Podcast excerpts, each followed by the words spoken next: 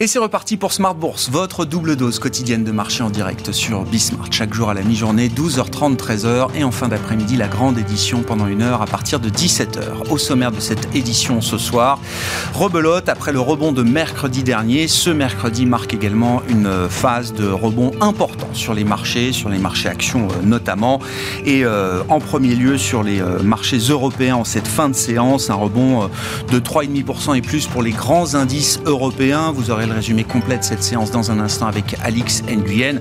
On a coutume de dire que l'espoir n'est pas une stratégie. Néanmoins, l'espoir d'un apaisement du euh, conflit entre la Russie euh, et, l'Ukraine est un des catalyseurs du jour après que euh, l'Ukraine et la Russie se sont accordés sur un plan de cessez-le-feu en 15 points sur lequel il faut encore avancer. Mais ce projet de cessez-le-feu et qui passe par une neutralité de l'État ukrainien euh, ce projet est sur la table euh, aujourd'hui et a participé à l'accélération de la hausse euh, en milieu d'après-midi. Rebond qui a été nourri également dès la nuit dernière par les propos du vice-premier ministre chinois Liu He qui promettait que Pékin allait apporter le soutien nécessaire à l'économie et au marché de capitaux. On a vu un rebond spectaculaire des marchés actions chinois quand on regarde l'indice de Hong Kong, l'indice Hang Seng, un rebond de près de 10% et même de quasiment 20% pour la partie technologique ce matin. Voilà pour l'ambiance de marché euh, aujourd'hui.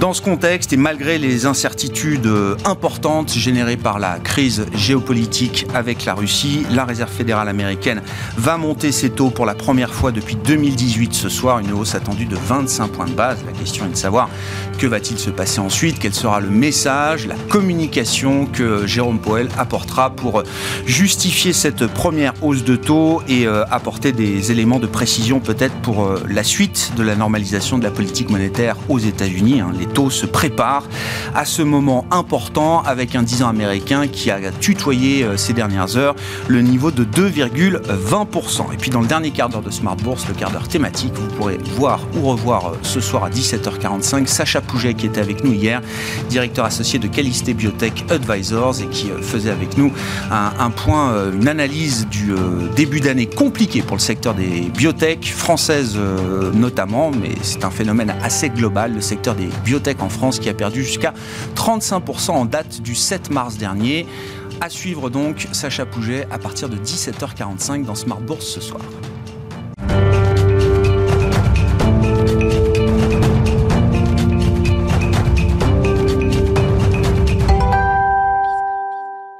C'est ce qu'on appelle un short squeeze, un rebond euh, massif avec des rachats de positions vendeuses, rebond qui euh, se conclut sur une hausse de 3,5-4% pour les indices européens ce soir. Les infos clés du jour sur les marchés, c'est avec Alix Nguyen. C'est une séance bien volatile qui prend fin pour l'indice parisien. Le CAC, tout comme l'ensemble des places boursières, réagit à la moindre information quant au pourparlers entre Russes et Ukrainiens. Si en Ukraine les combats se poursuivent, la Russie a fait état de la possibilité de parvenir rapidement à des compromis sur certains points des négociations entre les deux pays, comprenant un cessez-le-feu et le retrait de la Russie, à condition que Kiev déclare la neutralité et accepte de limiter ses forces armées. Une information à nuancer puisqu'il semblerait que Kiev ait rejeté la proposition de neutralité. En début d'après-midi, Volodymyr Zelensky s'est exprimé devant l'ensemble du Congrès américain. Le président ukrainien a directement interpellé Joe Biden, l'exhortant à imposer de toute urgence une zone d'exclusion aérienne au-dessus de l'Ukraine. Par ailleurs, la Russie doit honorer aujourd'hui une échéance de remboursement de sa dette publique d'un montant de 117 millions de dollars dans un contexte où plane sur elle le risque d'un défaut de paiement à cet effet, dans une interview accordée à la chaîne RT Arabique, Anton Silwanov a annoncé que la Russie avait émis lundi un ordre de paiement et qu'il appartenait désormais aux États-Unis d'accepter ou non la transaction. La Fed s'apprête de son côté à annoncer le premier relèvement de ses taux d'intérêt depuis la fin 2018. La Banque centrale publiera son communiqué à 19h, suivi de la traditionnelle conférence de presse de Jérôme Powell à 19h30. Le rendement des emprunts obligataires se stabilise alors que les ventes au détail de février aux États-Unis ont nettement ralenti avec une hausse limitée à 0,3%. On rappelle que le début de séance a été marqué par une envolée de 9% de la bourse de Hong Kong ce matin, sous l'effet de l'annonce du vice-premier ministre chinois Liu He, selon laquelle ce dernier entend mettre en œuvre une série de mesures visant à soutenir l'économie et à stabiliser les marchés financiers. Foxconn a annoncé la reprise partielle de ses opérations à Shenzhen, où, est notamment produit l'iPhone d'Apple. À New York, le titre d'Apple progresse, ceux d'Alibaba et Didi Global bondissent. À Paris, le marché est aussi friand des valeurs technologiques. ST Microelectronics et Soitec sont en nette hausse. On relève également que porté par l'engagement des autorités chinoises à soutenir les marchés en baisse, les valeurs du luxe rebondissent. LVMH, Kering et Hermès décollent. De convoiter, on retrouve aussi les valeurs automobiles et bancaires, Forestia, Renault et Société Générale progressent. Et puis à l'inverse, les valeurs de défense comme Dassault Aviation et Sont en baisse. Tendance, mon ami, c'est chaque jour à 12h30 et 17h avec Alix Nguyen dans Smart Bourse sur Bismart.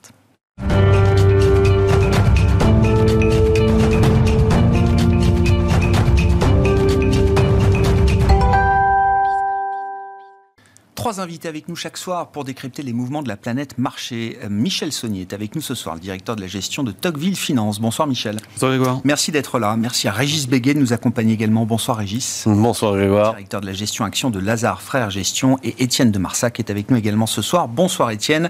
Ravi de vous retrouver. Vous êtes directeur des investissements Cross Assets de Sony Asset Management. Bonsoir. Pour euh, remettre ce rebond du jour en, en perspective, euh, Étienne, il faut peut-être revenir au stress de marché exacerbé depuis trois semaines et le déclenchement de la euh, guerre en, Ukraine. On est au 21e jour de conflit militaire euh, aujourd'hui, avec un phénomène de stress général sur les marchés et plus précisément des phénomènes de dysfonctionnement, de dislocation sur certains marchés euh, spécifiques. Les matières premières, c'est très compliqué de traiter les matières premières aujourd'hui. On le voit encore avec le London Metal Exchange qui a du mal à faire recoter le nickel aujourd'hui. Des phénomènes de dislocation également sur des segments de crédit, là aussi plus ou moins spécifique, mais j'ai en tête par exemple ce qui se passe sur le crédit high yield en Asie avec le poids de l'immobilier en Chine. Et je ne parle même pas des actifs russes qui sont suspendus au-dessus du vide alors que le défaut de la dette russe est en, cours. Euh, derrière tous ces éléments, vous dites il y a quand même un risque systémique qui est en train de monter, qu'il ne faut pas négliger. Euh, oui, euh, je pense que le terme n'est pas euh, usurpé, même si euh, on n'est pas dans la même amplitude qu'un choc de type Lehman Brothers, mais les répercussions, les répercussions de, cette, de ce conflit touchent effectivement directement le système financier. Je voudrais revenir en effet sur ce que vous avez décrit, c'est-à-dire ce short squeeze de euh, entre 5 et 30% selon les, les, les indices au moment où je vous parle. ce short squeeze effectivement n'efface pas les fragilités intrinsèques qui sont qui se sont manifestées tout au long de ce conflit et qui vont euh, perdurer, ne serait-ce que euh, parce que les, les, les, sanctions des uns ou des autres ne sont pas, ne sont pas terminées. Euh, hier, par exemple, juste un exemple, Poutine saisissait les 800 et quelques avions de tourisme présents sur son territoire. Et donc, au-delà, si vous voulez, d'un chiffrage qui pourrait être assez, assez, assez simple, si on s'intéresse uniquement à la taille de la dette russe, on peut se dire ben, finalement 20 milliards de dettes internationales, c'est pas beaucoup, mais on est en présence de, d'éléments en cascade qui, euh, qui appellent des réactions euh. Alors, quel type de réaction? Euh, des fermetures, par exemple, d'ETF. Hier, vous avez eu Barclays, qui est un des plus grands providers, apporteurs de liquidités sur des, ETF, ETF VIX, qui a, commencé à en fermer, euh, ce qui a eu pour conséquence d'ailleurs de faire baisser de manière artificielle le prix de la volatilité, déclenchant du coup euh, cette réaction en chaîne et ce démarrage du short squeeze.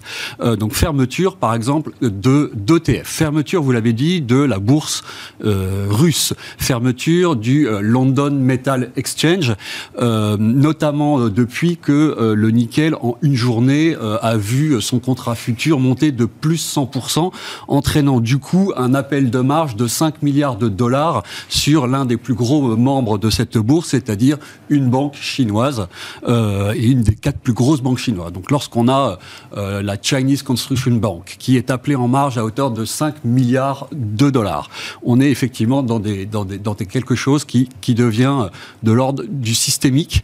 Et euh, c'est pas un hasard si les primes de risque, les primes de défaut des banques, hein, euh, Morgan Stanley, euh, Goldman Sachs, sont en train de remonter. Alors pas dans des proportions qui sont cataclysmiques, mais vous avez entre 50 et 100 BP de donc 100 points de base de réaugmentation de, la prime de risque, donc la prime de défaut de banques qui sont des banques d'excellente qualité. Et c'est une prime qui est assise sur la dette senior, donc celle qui est extrêmement bien euh, collatéralisée. Donc on voit bien, si vous voulez, que les, les, comment la, la, la, pagaille mmh. est, est, beaucoup plus euh, euh, comment large, beaucoup plus profonde que simplement le, le, le, paiement ou pas de la dette russe, qu'elle soit d'ailleurs publique ou privée. On parle assez peu des, je crois, 80 milliards de, de dettes privées qui eux aussi, alors c'est Gazprom, c'est euh, des acteurs privés, mais qui eux aussi ont potentiellement, ou seront potentiellement, ou feront l'objet potentiel de défauts de paiement euh, dans euh, les mois qui viennent. alors si on en vient à la dette russe, plus spécifiquement, c'est vrai que donc vous avez une centaine de millions d'euros de coupons ou de dollars de coupons à rembourser aujourd'hui, donc ça a été abondamment commenté. On sait que vraisemblablement ces coupons seront payé en roubles. Le point, c'est que euh, le paiement en roubles d'une dette libérée mmh. en devise est un défaut au sens ISDA du terme. C'est un défaut de paiement. Et euh, ce défaut de paiement, en fait, il faut bien comprendre qu'il a des conséquences qui vont au-delà de, simplement la valeur de la dette. Oui. Ça vient impacter également la valeur des produits dérivés assis sur cette dette, et notamment les crédits de default swap. Donc pour 20 milliards de dollars de dettes russes potentiellement non payées, vous avez 40 milliards de CDS potentiellement euh, non payés aussi. Non mais c'est ça le point. Oui, oui j'entends bien. la valeur des CDS russes peut-être vaut zéro. C'est-à-dire qu'imaginons que vous êtes une... Le contrat d'assurance. Hein. C'est le contrat d'assurance mmh. auquel je souscris pour me prémunir contre le risque de défaut, en l'occurrence de l'État euh, russe. Ceux qui ont contracté ces assurances, oui. il y a un risque qu'ils ne soient pas payés. Oui, parce que euh, on n'est pas certain complètement certain euh, de ce que va décider euh, l'ISDA en termes de c'est un défaut de paiement euh, au sens juridique du terme ou pas. a priori, il y a quand même des, des chances, mais le deuxième point, c'est que la valeur du CDS, ensuite, est calculée à partir du moment où les détenteurs d'obligations viennent apporter leur titre dans une chambre de compensation. Hmm. Mais si cette chambre de compensation ne peut pas fonctionner normalement à cause de SWIFT, à cause de euh, sanctions, eh bien votre CDS ne vous protège plus. Et un CDS qui ne vous protège plus, c'est un CDS qui vaut zéro. Et donc vous vous retrouvez dans une situation où vous aviez de la dette, elle vaut zéro, vous êtes couvert contre le risque de faillite au travers d'un CDS que vous avez acheté très fort, très cher, et qui potentiellement vaut zéro également. Messieurs, euh, Michel et puis euh, Régis, commentaire, réaction à l'exposé d'Étienne. On, a évité une crise euh, financière lors de la crise pandémique déclenchée en mars 2020. Est-ce qu'on peut à nouveau éviter une crise financière aujourd'hui? Dans un contexte, on va en parler, où malgré tout ce qu'on vient de décrire, la Fed va délivrer une première hausse de taux ce soir et la BCE la semaine dernière s'est montré ferme dans son discours pour l'instant sur son intention de normaliser sa politique euh, monétaire. Donc moins de liquidité banque centrale et un coût du capital qui est amené à remonter. Oui, ce sont des temps euh, intéressants. Euh, et c'est vrai qu'on ne sait pas encore quels seront les, les, effets second tour de tout ce qui est en train de se passer. Étienne en a mentionné euh, quelques-uns, mais en fait, c'est très très large. Ça va aussi loin que euh, le coût du pain dans des pays euh, qui en ont affreusement besoin. On va se rappeler, on a parlé la dernière fois, que le printemps arabe était né quand même d'une forte hausse du prix du blé et du sucre. Là, on est sur des proportions encore plus importantes dans le cadre de cette crise. et, mais ce qui est étonnant quand même, c'est qu'à ce stade, le marché continue à regarder à travers cette crise tout comme les banques centrales d'ailleurs, mm. en se disant ben, finalement ce sera comme euh, d'autres chocs géopolitiques, euh, ça va se tasser. On va finir par jeter un voile pudique sur la situation en Ukraine et finalement par les oublier. Et puis euh, on va continuer notre bonhomme de chemin. Et notre chemin, c'est normalisation monétaire. C'est une inflation qui dure plus longtemps que possible, qu'attendu, pardon, en raison de, du scénario qu'on connaît. Et, et, voilà, donc un risque systémique Caché, potentiellement oui, parce qu'on sait très bien que la pire des configurations, c'est quand on passe d'un monde totalement euh, calme apparemment, Hmm. ce qui était l'année dernière. L'année dernière, c'est un marché qui est totalement manipulé par des excès de liquidité de tout type, euh, qui a donné d'ailleurs euh, la part belle à tout ce qui est abstrait. hein. Vous avez les NFT, vous avez les SPAC, vous avez euh, des, des concepts stock qui ont fait des, des parcours, des trajectoires extraordinaires. Plus on était dérivé de la réalité, Plus ça marchait, plus on montait. ça donnait des, parcours d'indices de tout type d'actifs risqués euh, totalement linéaires et peu volatiles. D'ailleurs, à un moment donné, on se demandait où était passée la volatilité. hein. On a touché 11 ou 12 de volatilité sur des actions, ce qui est complètement euh, étonnant et délirant. Et c'est là où, où c'est très dangereux, où ça peut amener un risque systémique, c'est quand on passe de situation extrême, d'un extrême calme à une autre. On parle des ressources naturelles. Typiquement, on sait très bien que quand on a des mouvements aussi forts, on a forcément quelque part des pertes de trading.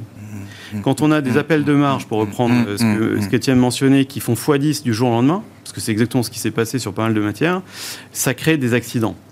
Euh, et tout bêtement, quand vous êtes une entreprise lambda, que vous êtes obligé de vous approvisionner en matières premières et que vous êtes mal couvert, vous avez un problème tout de suite.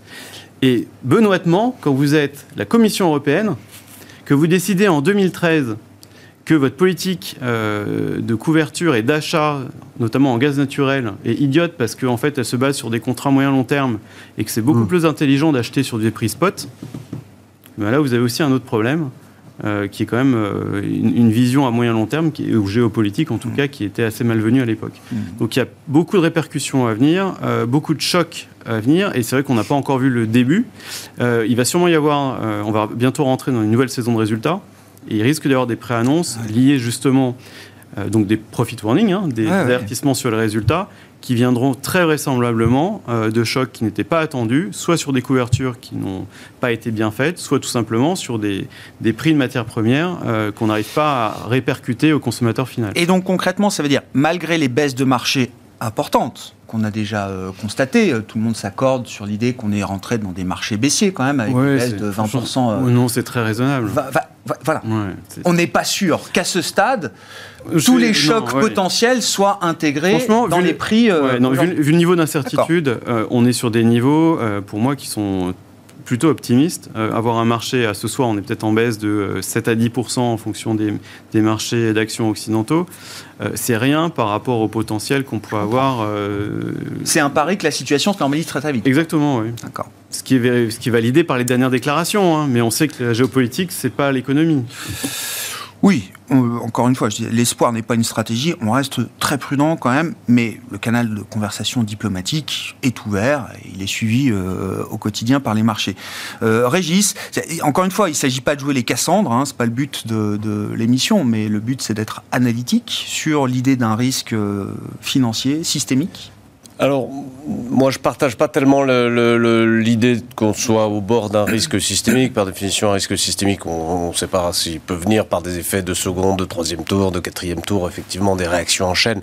Moi, j'ai pas le sentiment. La, la- la Russie était déjà très ségrégée avant euh, l'invasion de l'Ukraine. Elle était déjà devenue plus ou moins ininvestissable et infréquentable, au moins depuis euh, 2014. Donc, la plupart des banques avaient coupé, avaient provisionné, avaient avait du rouble limité. partout. euh, dans, De- pas quand dans on des- gère des pas dans- devises, le rouble est une devise majeure. Il y en avait de partout. euh, Non, et de moins en moins, de moins en moins. Ça avait été déjà beaucoup éliminé quand vous regardez les bilans bancaires, la sensibilité des banques directes euh, à la Russie. Encore une fois, on parle des effets indirects, mais directs, elle est, elle est très faible. C'est un tout petit pays économiquement parlant. C'est un très grand pays en, sur- en superficie et, et- et en réserve, mais euh, ça n'est pas un grand pays en- économiquement parlant. Ça ne veut pas dire que euh, il ne peut pas, pas y avoir une, de PIB. une, une réunion- une réaction en chaîne. On avait bien failli, euh, euh, enfin on est passé au bord du gouffre avec la Grèce qui était en un, pays encore bien plus petit, mais, mais pour d'autres raisons, encore une fois, la Grèce à l'époque précisément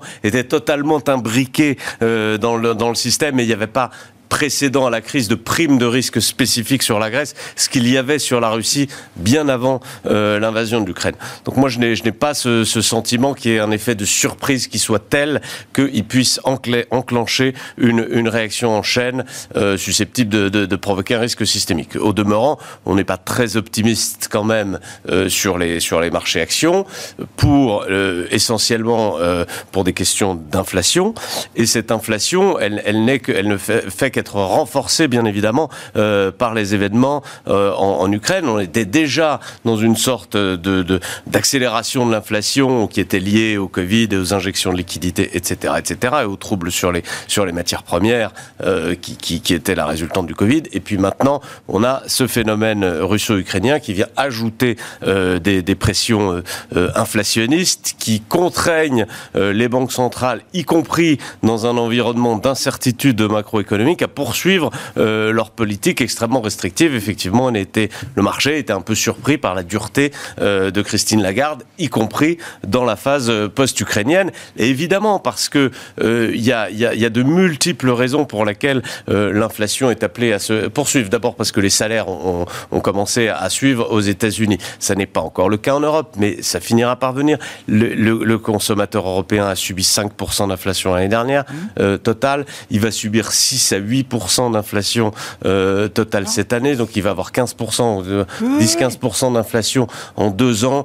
Combien de temps il va supporter d'avoir une augmentation de salaire de 1% Je ne sais pas, mais je veux dire, il y a un moment, et il ne faut pas croire non plus que euh, l'inflation est, forcément, l'inflation salariale est forcément euh, corrélée à une absence ou à une baisse du chômage. Il y a eu des périodes, si vous prenez 73, euh, il y a bien eu une, augmentation des salaires tout en ayant un, un choc macroéconomique et un développement du chômage. Donc ça n'est pas incompatible. Donc on est dans un environnement qui est très compliqué de ce, de ce point de vue-là. Encore une fois, moi je ne crois pas qu'on soit dans un risque systémique ah euh, imminent, mais on est dans un environnement qui est compliqué euh, sur le plan des taux d'intérêt et auquel il faut ajouter les suites du Covid, parce qu'il ne faut pas oublier que la Chine commence sa phase Covid. Euh, elle est au début. Euh, nous avons là un pays qui est quand même fournisseur d'un certain nombre de, de produits euh, semi-finis pour l'ensemble du monde et qui est en, en semi-confinement, qui est dans une stratégie qui ne va nulle part, qui est une stratégie zéro Covid, avec une population qui n'a aucune immunité collective et pratiquement aucune immunité vaccinale face aux variants euh, en circulation. Donc on, on a un, un, problème, euh, un problème en, Chine, de savoir comment ils vont sortir de ces, de ces confinements à répétition. Il faudra qu'ils fassent un, changement de politique majeur. Je pense qu'ils vont finir par le faire parce qu'ils ne vont nulle part. Euh, mais euh, ça, ça, ajoute encore la pression inflationniste. Et je termine juste, pardon, que l'ensemble de ces éléments poussent à la relocalisation. On a commencé à parler de relocalisation au début de la crise Covid.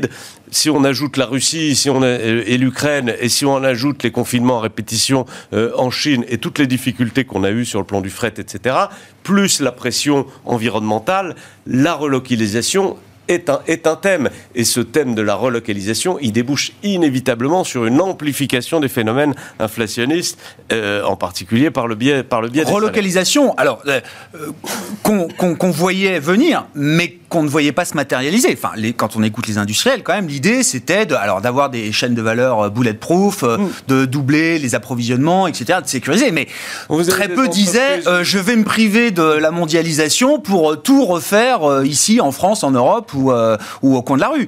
Euh, mais ce phénomène, il va diversification, en tout cas, des, des, sources de, production. Quand vous avez des entreprises, euh, un pneumaticien qui a 50% de sa production en, Russie, il, a, il, a il a un sujet. Quand, vous avez au sujet, je dirais, environnementaux, au sujet Covid, viennent s'ajouter désormais des sujets politiques. Je reviens sur la question des entreprises. Là, vous le disiez tout à l'heure, Michel, on va avoir bientôt les, euh, les, communications de résultats sur le premier trimestre. Et donc, ce sera l'échange traditionnel entre le marché et les, euh, les corporés. Euh, on aura des, des profit warnings, des annonces sur les résultats en tant que tels à venir. Mais est-ce qu'on va avoir des annonces aussi, je ne sais pas, de, de, de, rupture stratégique pour certaines entreprises. Est-ce que le risque russe que certaines entreprises ont choisi de prendre il y a quelques années euh, maintenant, euh, vu la manière dont les choses ont tourné désormais, est-ce que ça va faire réfléchir des entreprises globalisées, mondialisées, sur des stratégies qu'elles mènent euh, sur l'ensemble de la planète aujourd'hui? De déploiement d'investissements, de capacité de production, en fait, Les entreprises sont comme nous, c'est-à-dire qu'au début, elles anticipaient deux crises distinctes et deux types d'inflation distincts. Comme j'aime à le répéter, il y avait l'inflation enfant du Covid qui ne devait durer qu'un temps et qui était totalement conjoncturelle et qui semblait résorbable rapidement. Il se trouve qu'avec tous les variants, ça n'a fait qu'être dilué dans le temps. Et le scénario cauchemar est en train de se réaliser. C'est que ce continuum est en train de se mettre en place avec l'inflation de plus long terme, qui est liée à la transition énergétique, qui est maintenant affublée d'une nécessité encore plus forte, qui est celle de l'indépendance énergétique. Mmh. Et évidemment, tout ce phénomène qui est euh, connexe de euh, relocalisation sur fond d'une repolarisation euh, du monde. Donc les entreprises sont comme nous, elles le constatent, elles ne sont pas devins, donc elles ne l'ont pas vu venir aussi vite. C'est vrai qu'il y a encore une fois une accélération de la tendance. Maintenant, il y a quand même un phénomène qui se met en place depuis une dizaine d'années dans de nombreux secteurs, qui est celui de renoncer aux stratégies volume, qui donnaient la part belle à justement la sous-traitance dans tous les ateliers du monde qui sont essentiellement en Asie du Sud-Est, vers une politique de la marge. Et ça, euh, pour caricaturer, ça être une politique à la Nike. Hmm. Aujourd'hui, quand vous avez Nike qui est capable de vendre à vos enfants euh, des, modèles à 300 euros, ou qui sort des collections euh, avec d'autres marques de luxe à des milliers d'euros la paire, c'est caricatural, mais c'est quand même une tendance lourde sur un certain nombre de secteurs. Quand on voit le secteur de la voiture, de l'automobile, qui est le secteur qui est qui est peut-être l'épicentre d'un certain nombre de problématiques. La premiumisation va, va faire que progresser. Exactement, puisque de toute façon, il n'y a pas d'autre choix. Donc en fait, euh, ça peut être une possibilité. Ensuite, c'est vrai qu'il va y avoir des phénomènes de relocalisation, mais c'est comme tout, ça prend du temps. La mondialisation a pris beaucoup de temps, c'est des phénomènes qui s'étirent sur des décennies. Euh, accélérer la relocalisation, euh, on ne veut jamais trop y croire en fait, parce que le coût est tellement immense. C'est comme la transition énergétique. Le, coût est immense, donc on a beaucoup de velléités, il y a beaucoup de discours. Mais sauf que là, il c'est plus juste un sujet de rationalité économique. C'est ce qu'on comprend avec ce, conflit et cette crise géopolitique. C'est là où c'est hautement inflationniste, on est complètement d'accord, et c'est là où il y, a un, danger à un moment donné de, rupture. Parce mm. que euh, le, souci aussi, qu'il y a une déconnexion entre la réalité présente et à venir et ce qu'on dit à la population. Mais, sauf que la population est en train de s'en rendre compte. Euh, tout va commencer à coûter plus cher. Et il n'y a pas forcément de solution immédiate, encore une fois. Donc ça, c'est pour moi la principale problématique des prochaines années. Tout va commencer à coûter plus cher, à commencer par la liquidité et le coût du capital, puisque donc la Fed ce soir va monter ses taux pour la première fois depuis 2018. Alors hier, on avait le débat sur où est le Fed put, est-ce que la protection offerte par les banques centrales depuis euh, notamment la grande crise financière, est-ce qu'elle a totalement disparu? Et un intervenant me faisait remarquer, s'il y avait vraiment plus de Fed put, la Fed montrait ses taux de 50 points de base ce soir. Elle va sans doute ne les monter que de 25 points de base. Oui, Commentaire. C'est une bonne remarque, mais euh, après on se rend bien compte que euh, le put de la fête, c'est pas forcément euh, le put le plus important. Euh, celui le plus important, il a été enclenché hier soir par la PIB aussi.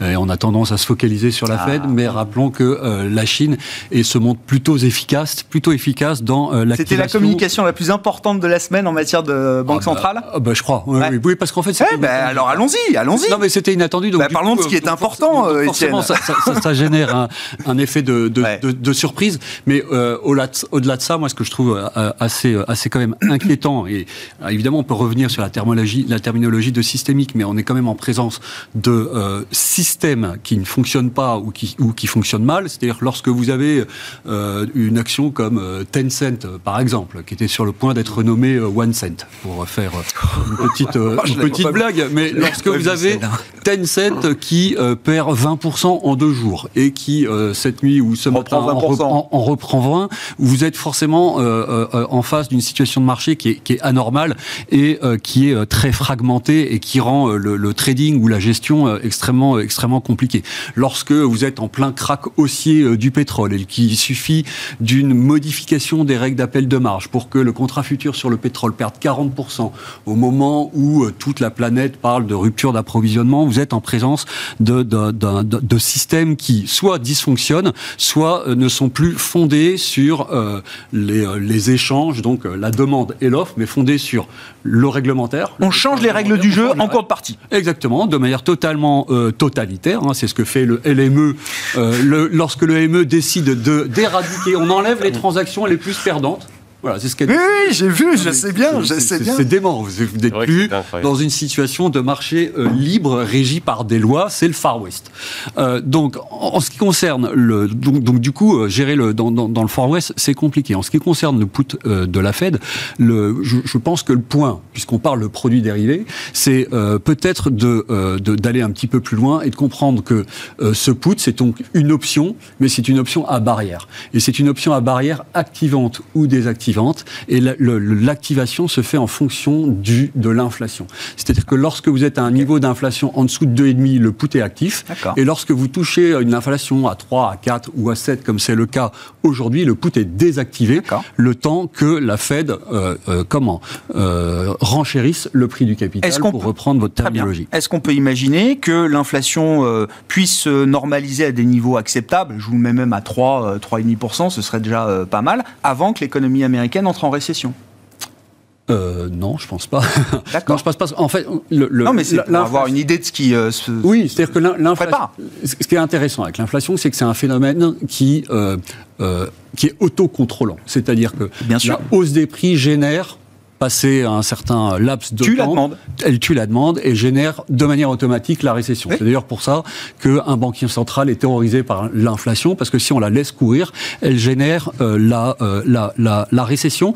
Et je crois que c'est un peu le pari qu'a pris Powell euh, l'année dernière, de laisser courir l'inflation et d'invoquer les dieux du transitoire, pensant que cette inflation allait s'auto-réguler à partir du moment où elle est générée par un choc d'approvisionnement qui lui-même est appelé à se, à se restreindre. Mais euh, il se trouve que l'inflation par la demande a été occultée. Du coup, euh, le, point c'est est-ce que euh, on s'embarque vers un rythme de hausse de taux et une enveloppe de hausse de taux élevée dans les deux ans qui viennent? Moi, je crois que si la Fed a un pari à prendre, c'est de monter ses taux euh, de manière assez vigoureuse au début, de faire une pause peut-être après 100 BP, de regarder ce que ça donne et éventuellement de continuer euh, son cycle. Donc on n'est pas à l'abri, et Powell l'a répété à plusieurs reprises, de phase de 50 BP de hausse de taux ah euh, entre, entre ah probablement Si les fenêtres d'opportunité sont là, oui. c'est pas impossible. Ou, si l'inflation continue à monter et à être hors de contrôle. Régis, commentaire, mais je voulais qu'on revienne peut-être là sur le sujet du pétrole et des matières premières que vous affectionnez particulièrement. Qu'est-ce qui caractérise? Alors, on a fait un pic historique sur le pétrole en euros, euh, notamment il y a euh, une semaine euh, maintenant, et depuis on est en bear market avec une baisse de 20% du pic au creux. Comment on caractérise ces mouvements et quel type de perspective on peut avoir, sachant que le marché physique n'a pas encore été touché par la baisse des exportations et de la production russe qui est à venir hein. Absolument, ce qui explique euh, d'ailleurs que ce soit les appels de marge, enfin oui, bien sûr. de réglementation sur l'appel de marge qui a provoqué la, la, la, forte baisse, puisque ces, ces achats, pardonnez-moi, étaient euh, strictement financiers et donc d'une certaine manière spéculatifs. Ils ne correspondaient pas à un déséquilibre offre-demande euh, du marché. Il faut avoir en tête aussi qu'il y a une cotation particulière pour le pétrole euh, russe qui s'appelle l'Urals et qui décote de 32 dollars euh, de plus versus le Brent. Versus le, versus le Brent, décote donc qui s'est créé à l'occasion de, l'invasion de l'Ukraine qui n'existait pas auparavant. Hein. Auparavant, la décote elle était de 0 ou, moins 1. Donc c'est tout à fait euh, nouveau. Donc vous avez du pétrole pas très cher qui circule. Mais que personne n'achète pas. Que Les Occidentaux n'achètent pas. Euh, acheter, que d'aucuns se permettent d'acheter un petit peu discrètement. Encore? J'ai vu que Shell avait acheté. Non mais Shell a acheté un dernier cargo, mais pour nous dire, euh, en fait, euh, j'arrête. D'accord. Voilà, bah, ils l'ont dit. donc ceux, qui ne se font pas prendre euh, peuvent continuer à mais acheter. Les autres, pour les autres, c'est fortement déconseillé.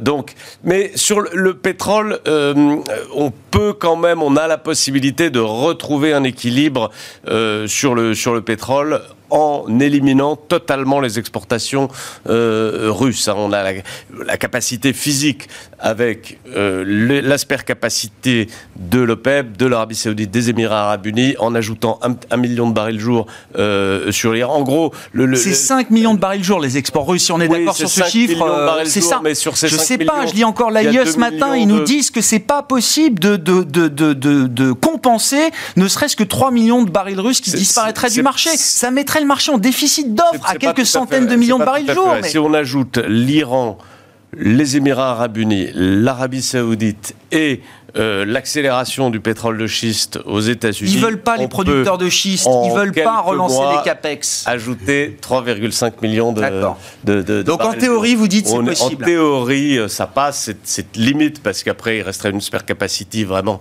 euh, minimum de l'ordre de 1,5 million et demi de barils jour à l'échelle mondiale, ce qui serait vraiment un marché extrêmement Très tendu. Extrêmement tendu. Mais les producteurs de schiste disent qu'ils sont focus sur leur free cash flow aujourd'hui et qu'ils veulent plus faire de capex. Et en plus, politiquement, c'est pas, c'est pas correct. Ils disent, mais non, bah, politiquement, il y a eu un petit changement. D'abord, ils le Bah disent, oui. et puis avec un pétrole à 100 ou 120 dollars, euh, euh, quand vous produisez du pétrole qui vous coûte 40 dollars à sortir, euh, vous avez beau dire que vous êtes euh, parcimonieux, c'est quand même, c'est quand même assez, assez tentant. Et d'autant que, euh, à l'inverse de ce, que- de ce qui se disait effectivement il y a quelques mois ou quelques semaines encore, euh, c'était, euh, c'était mal vu. Aujourd'hui, ce serait plutôt, ce serait plutôt bien vu, ce serait plutôt salvateur pour le monde. On a un vrai gros sujet sur le gaz, mais c'est un sujet qui est, qui est européen. Par contre, on, on a moyennement la capacité de tenir nos engagements. D'ailleurs, l'Union européenne s'est engagée sur une réduction de la dépendance de, de 70% au, au gaz russe. On, on ne s- on ne sait pas du tout très bien, euh, du tout comment on va résoudre cette équation.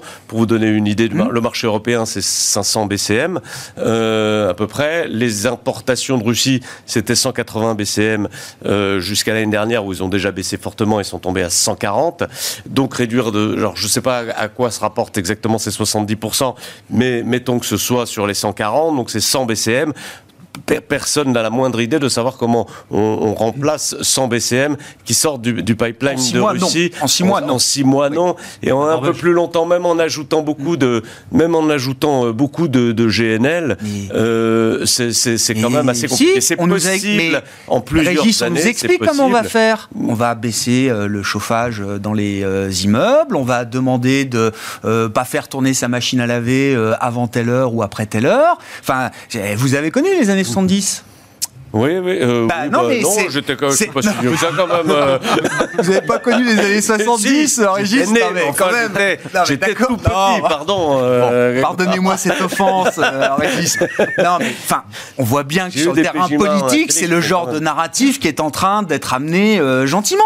Oui, oui, on peut faire des économies d'énergie, mais on, Ah bah, on va demander à des industries électro-intensives peut-être de couper en partie des moments des- de production. des- des ça va. économies d'énergie. Je vous rappelle qu'on était en crise énergétique majeure avant les 100 BCM en question, Ah, puisqu'on a sûr. le parc nucléaire français qui tourne à 70%, la sortie du nucléaire de l'Allemagne, la sortie du Certains charbon de estiment que les prix qu'on a vus euh, qu'on a vu ces derniers temps, on aurait pu les voir sans la crise russe euh, à terme. hein. Oui, on les avait pratiquement vus Voilà. fin, 2000 fin 2021. L'Allemagne a d'ailleurs plutôt, euh, dans un premier temps, annoncé qu'elle qu'elle retardait sa sortie du charbon. Pas, de- pas du nucléaire, mais du charbon. Michel, commentaire, réaction, euh, bien Oui, sûr. non, mais- et et oui. puis, en tant qu'investisseur, là, euh, comment, on, comment on gère la situation? Avec quel euh, type d'horizon de temps euh, on peut se, se projeter aujourd'hui? Et quel Mm. type d'actifs, à la fin de la journée, on a envie d'avoir en portefeuille ou pour le compte de ses clients? Ouais, ce qui est vicieux sur les marchés de l'énergie, c'est qu'on a tendance toujours à raisonner sur des grandes masses, sur des chiffres euh, moyens. Et en fait, quand on regarde dans le détail, euh, c'est là où ça peut faire très mal. Typiquement sur le gaz naturel. Alors déjà, quand on regarde la grande masse, ça fait peur en Europe. Mais quand on regarde la dépendance de certains pays européens euh, moins visibles que l'Allemagne, ça fait encore plus peur. Donc typiquement l'Autriche dépendante à 90% du gaz russe, la Slovaquie à 100%, la Bulgarie quasiment à 100%. Donc pour ces pays-là, euh, on n'est pas loin d'être échec et mat. hein. C'est Mhm. c'est- quand même très très compliqué. Mhm. Donc euh, à suivre. Euh, pour ce qui est de l'investissement sur les marchés, Ce qui, non, mais c'est intéressant. Ce qui pourrait faciliter quand même la coordination politique d'une réponse européenne je sais Bah, pas, c'est des pays, comme la, Alors, des pays ouais. comme la Pologne Pour le qui ont été en dissidence Oui, sur les, le Bah, en respect fait- des, des règles de droit, des pays comme l'Autriche qui ont été en dissidence sur euh, Alors, euh, une- un laxisme budgétaire trop Alors, important. ouais, Est-ce que là, c'est alors c'est ça, intéressant sur le ça, plan ça rejoint Il y a un momentum politique Complètement d'accord, complètement d'accord, et c'est la chance de l'Europe. En fait, c'est la seule chance de l'Europe dans cette histoire.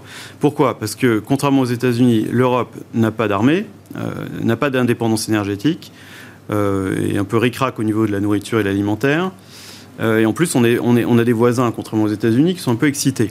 Donc, euh, la chance de l'Europe aujourd'hui, euh, c'est clairement de se réunir, de comprendre enfin que dans un monde qui se repolarise, on en parle à chaque fois, eh ben, il, faut, il faut quand même se souder et, et faire front.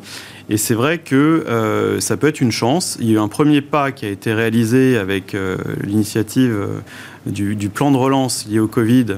Euh, C'était la première fois que la Commission européenne a, a émis en son nom Là, visiblement, on s'apprête à faire la même chose pour des problématiques de défense et d'accélération, de la transition énergétique.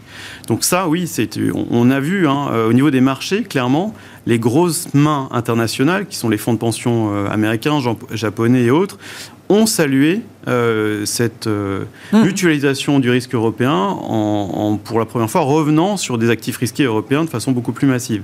Donc oui, ça c'est la chance de l'Europe, c'est de, de se réunir et de comprendre enfin qu'il faut accélérer dans l'intégration. En tant qu'investisseur En tant qu'investisseur, en fait, il faut faire attention au très court terme et essayer de se, se projeter à, moyen long terme.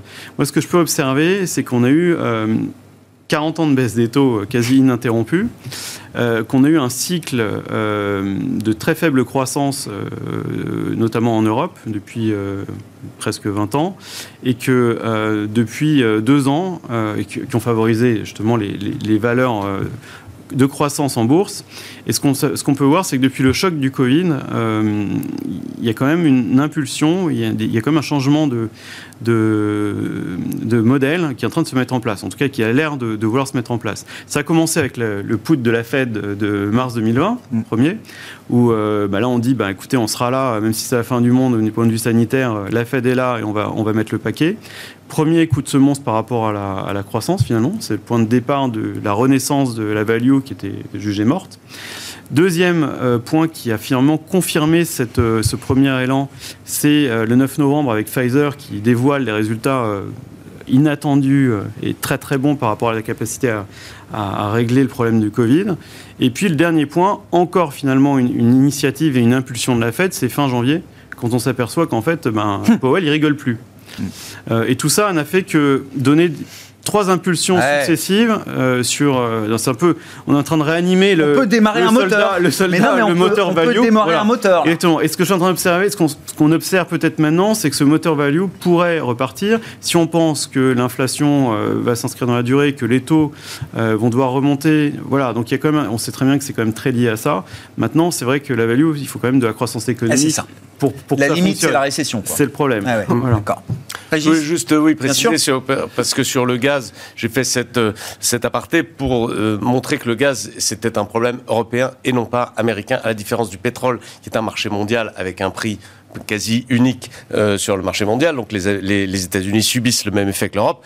Pas du tout, ni sur le gaz, ni sur l'électricité. Il n'y a aucune crise du gaz aux États-Unis. Le prix du gaz a quasiment pas branché euh, sur, la, sur la nouvelle. Et il n'y a aucune crise de l'électricité aux États-Unis. Et, donc, on a quand même un écart là de poussée inflationniste et de compétitivité euh, qui se crée entre les deux zones qui est assez désagréable. Et d'ailleurs, avec tout mm. le reste du monde, parce que le, problème gaz-électricité est quand même très, très européen. Hein. C'est un mm. peu le cas en Asie aussi, mais dans une moindre Étienne, détenir du euh, dollar, ça devient aujourd'hui euh, une décision et un geste politique. On, était ensemble déjà il y a 15 jours, donc quelques jours après le déclenchement de la crise ukrainienne, et avec la première vague de sanctions qui avait été décidée euh, quelques jours après, incluant notamment le gel des actifs des réserves de la Banque centrale russe à l'étranger, en euros, en dollars.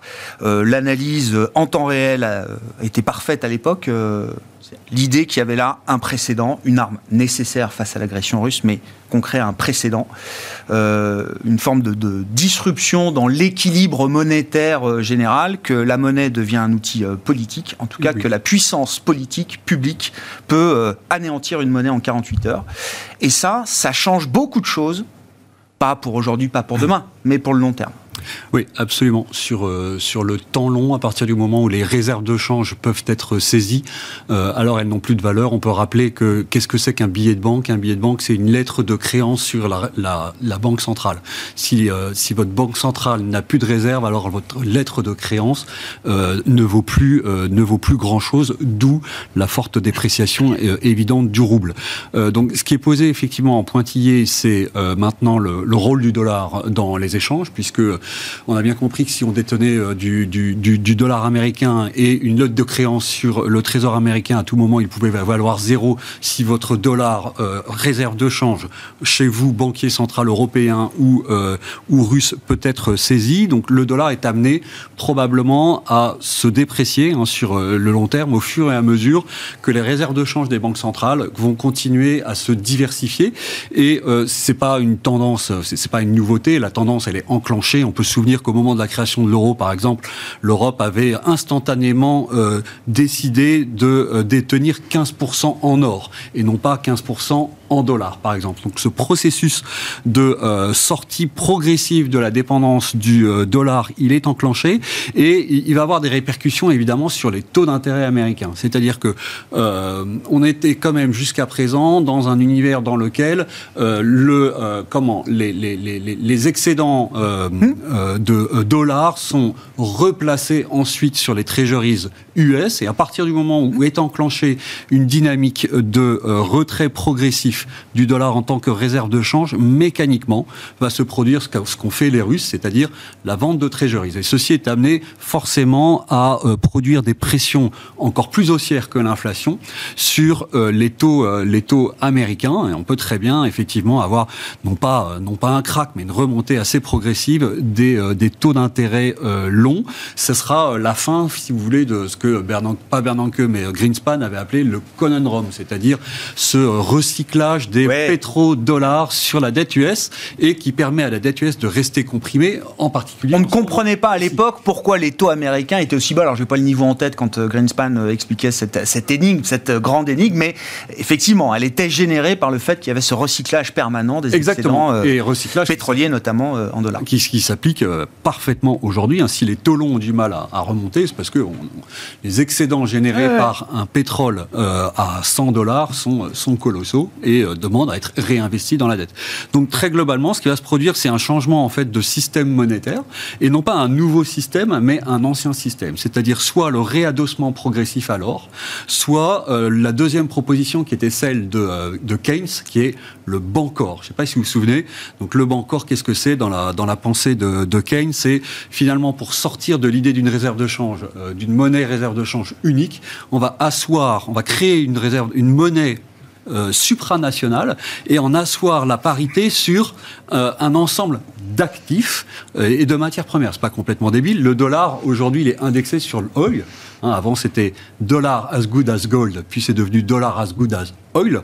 Et probablement que dans le futur, ce sera dollar as good as a basket of euh, matières premières. Donc ça, c'est le Bancor, c'est une, c'est, est, à la monnaie ce que l'espéranto est aux langues, par exemple. Ça n'a pas marché l'espéranto. Hein. Non, non, non, mais.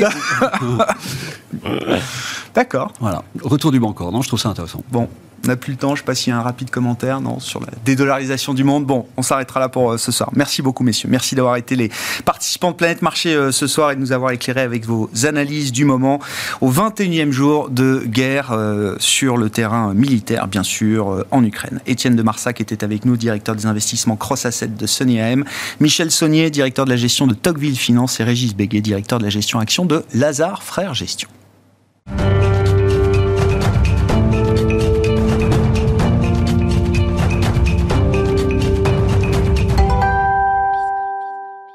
Le dernier quart d'heure de Smartbourg chaque soir, c'est le quart d'heure thématique. Le thème ce soir, c'est celui des biotech, thème qu'on a traité euh, hier soir avec euh, Sacha Pouget, pour tout vous dire, qui était avec nous en plateau, le directeur associé de Qualité Biotech Advisors, grand spécialiste de ce secteur des biotech en général et des 41 euh, biotech françaises cotées.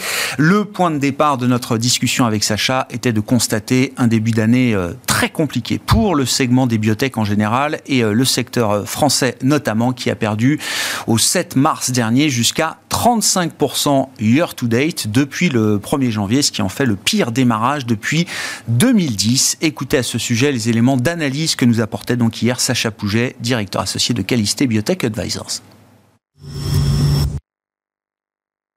Les biotech ont, perdu jusque 35% en 2022 en date du 7 mars, ce qui, était, euh, ce qui s'était déjà produit dans, dans le passé, peut-être y reviendrai-je ultérieurement, mais Là, on a un peu remonté quand même. Euh, on est à moins 25% quand même. Et vous le soulignez, c'est un phénomène finalement euh, global. On observe exactement la même chose aux États-Unis, puisque le Nasdaq Biotech perd environ 25% au moment où je vous parle. Il y a surtout une statistique aux États-Unis, c'est que les, euh, sociétés en médiane perdent 66% par rapport à leur plus haut. Leur plus haut qui était aux alentours de l'été de 2021. Donc c'est un phénomène assez violent, euh, même, si on assistait à, à un, certain rebond. Il faut savoir quand même que 98% des biotech françaises, donc il y en a 41 qui sont cotées à la Bourse de Paris, 98% d'entre elles sont en baisse cette année. Il y en a une seule, qui est en hausse, à savoir Acticor. Et euh, c'est intéressant puisque la société a en fait publié des résultats positifs dans l'AVC, donc dans les, accidents vasculaires cérébraux. Et donc c'est cette euh, annonce, on va dire, et on sait que les sociétés euh, de biotech sont très réactives au, news flow et aux annonces. C'est cette annonce qui a fait que la société est par exemple en hausse, au moment où je vous parle, d'un peu plus de 50% depuis le début de l'année. Donc ça, ça, démontre aussi qu'il y a cette réactivité quand même aux annonces effectuées par... Dans cette tempête de marché, il y a quand même des résultats et des fondamentaux. On parle de résultats d'études cliniques hein, quand on parle de, de biotech qui peuvent ramener spécifiquement de l'intérêt sur euh, des valeurs qui publient bien, comme on dit. Oui, tout à fait. Euh, c'est un secteur très sensible aux annonces, puisque euh, lorsque vous allez annoncer des résultats positifs d'essais cliniques, cela va vous rapprocher du marché. En tout cas, les, chances de succès sont plus importantes. Donc tout cela continue d'être pricé par le marché. C'est mhm. peut-être la, bonne nouvelle. On attend un news flow encore assez solide lors des, des prochaines semaines, des prochains mois. Donc c'est ça aussi qui peut inverser la tendance dans ce contexte qui n'est pas évident. Je reprends quand même la, partie analyse de marché. Donc vous dites, on a eu du 1er janvier jusqu'au 7 mars, moins 35% sur le secteur des bibliothèques en France. Depuis le 7 mars, ben, on a eu un rebond de 10% quand même, hein, euh, voilà, puisqu'on est à, moins 25 year to date euh, désormais. Comment on explique ce phénomène? Euh, Parce que c'est pas la guerre en Ukraine, j'imagine. La baisse des bibliothèques, elle a commencé depuis le début de l'année, en l'occurrence. Oui, tout à fait. Alors, en fait, c'est un, un, problème de flux et de liquidité avant tout. on sait très bien que les sociétés de biotechnologie dans le spectre, on va dire, du risque, sont vraiment à l'extrême. Donc, d'une certaine manière, les investisseurs ont vendu ce qu'ils maîtrisaient peut-être le moins, et aussi les, titres qui étaient un peu les moins liquides.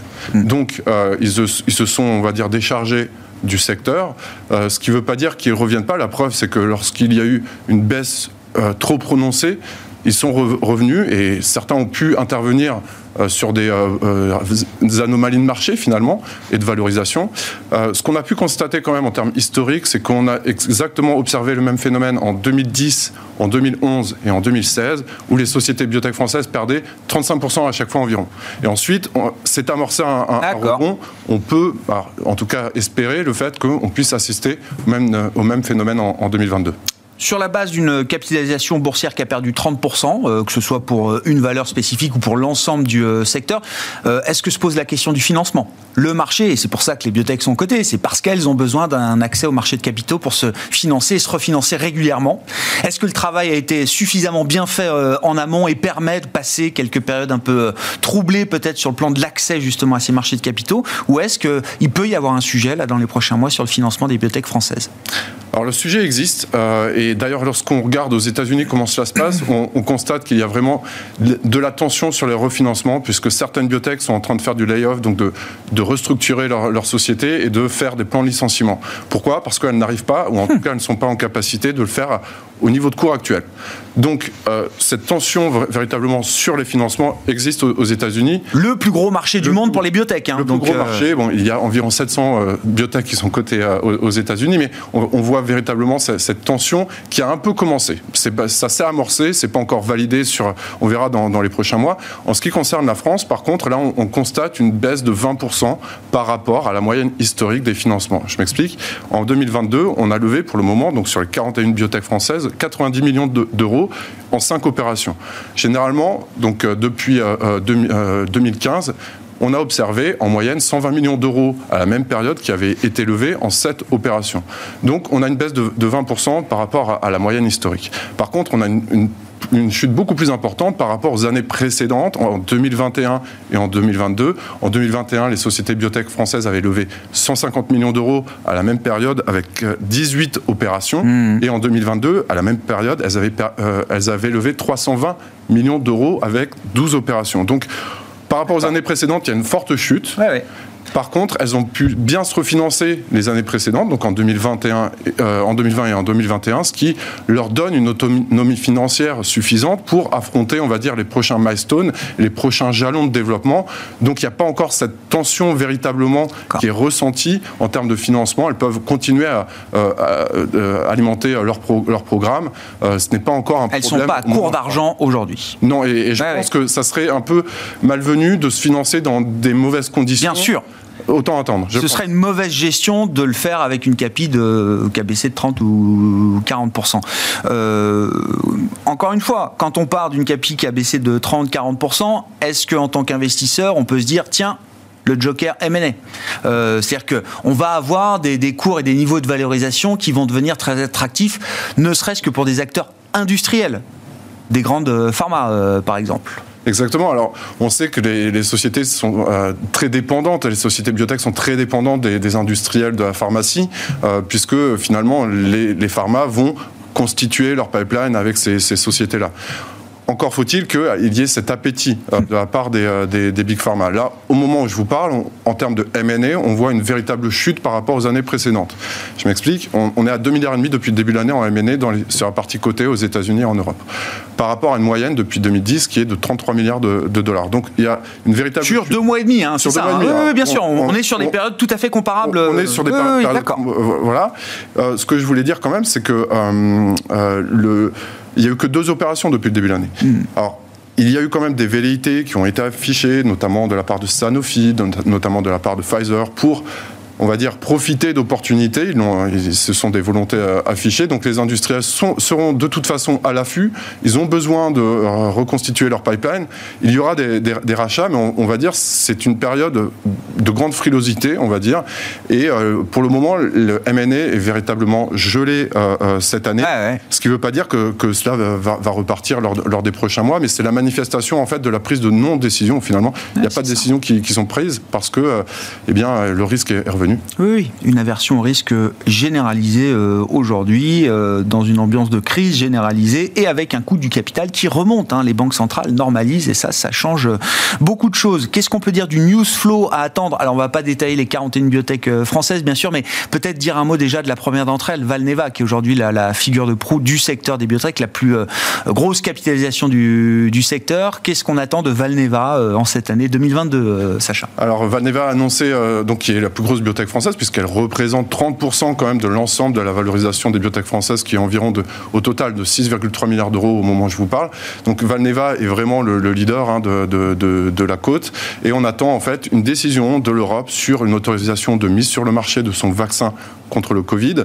Cela devrait intervenir le mois prochain, dans le courant du mois d'avril, et c'est une, annonce en- entre guillemets qui va vraiment donner euh, une trajectoire pour l'ensemble du secteur, je pense. Donc là, on, on sera fixé un petit peu euh, bah, lors des, des prochaines semaines, tout simplement. Mhm. Dans le Covid, on attend aussi euh, une autre société. Alors cette fois-ci dans la partie traitement, une société qui s'appelle Biofitis, une société parisienne qui développe un- un- en phase 3, donc juste avant l'AMM, euh, l'autorisation de mise sur le marché, euh, qui développe un, traitement Covid. Et là, on devrait avoir pareil dans les prochaines semaines les résultats cliniques de cette étude. Dans le Covid également, on attend des résultats euh, de médésisme un peu plus tard, c'est-à-dire pendant, pendant l'été. C'est une, un- ce sont des résultats sur un traitement qui est en, en cours de phase 2.